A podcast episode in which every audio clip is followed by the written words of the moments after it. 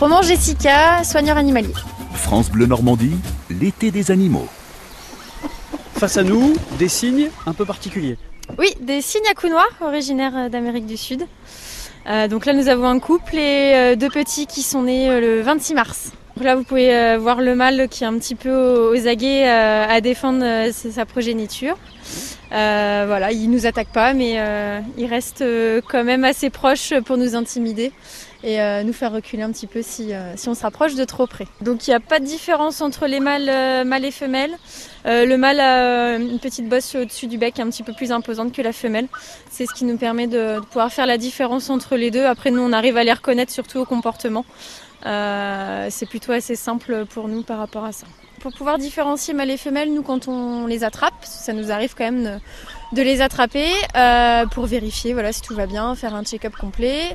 Les mâles ont également un pénis, donc euh, ce qui nous permet de pouvoir justement bien faire la différence, contrairement à certaines espèces d'oiseaux, où on est obligé justement d'attraper des plumes et les envoyer au laboratoire pour euh, pouvoir sexer l'animal. Donc là, chez les cygnes, c'est plutôt pratique, c'est visible. Alors les petits, pour l'instant, ils, ils sont un petit peu euh, grisonnants, on va dire. Euh, À partir de quel moment ils auront leur, euh, leur plume et leur couleur définitive Donc oui, les petits, voilà, ils ont encore leur, leur plumage de bébé.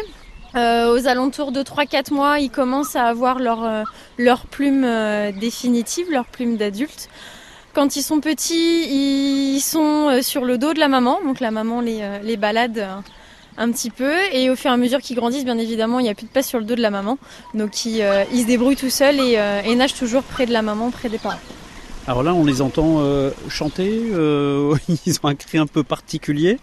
Oui, là, c'est surtout, comme je vous disais tout à l'heure, le, cri euh, pour défendre un petit peu et dire qu'ils sont là et qu'il ne faut pas s'approcher.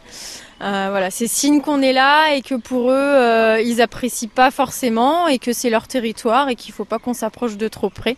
Donc c'est signe de, de présence pour eux et qu'il y a des petits. voilà, c'est pour, pour protéger tout le monde.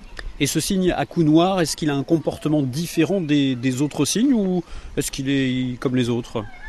Euh, non, je, enfin, pour moi, mon avis, je trouve qu'il est comme les autres. Euh, pas de, de caractère. Les cygnes ont des caractères quand même assez forts, surtout quand il y a des petits, bien évidemment. Mais les mâles ont tendance à être un petit peu plus nerveux. Euh, mais il n'y a pas de différence, je trouve, entre les, autres espèces de cygnes ou les, les cygnes communs qu'on peut apercevoir dans nos régions.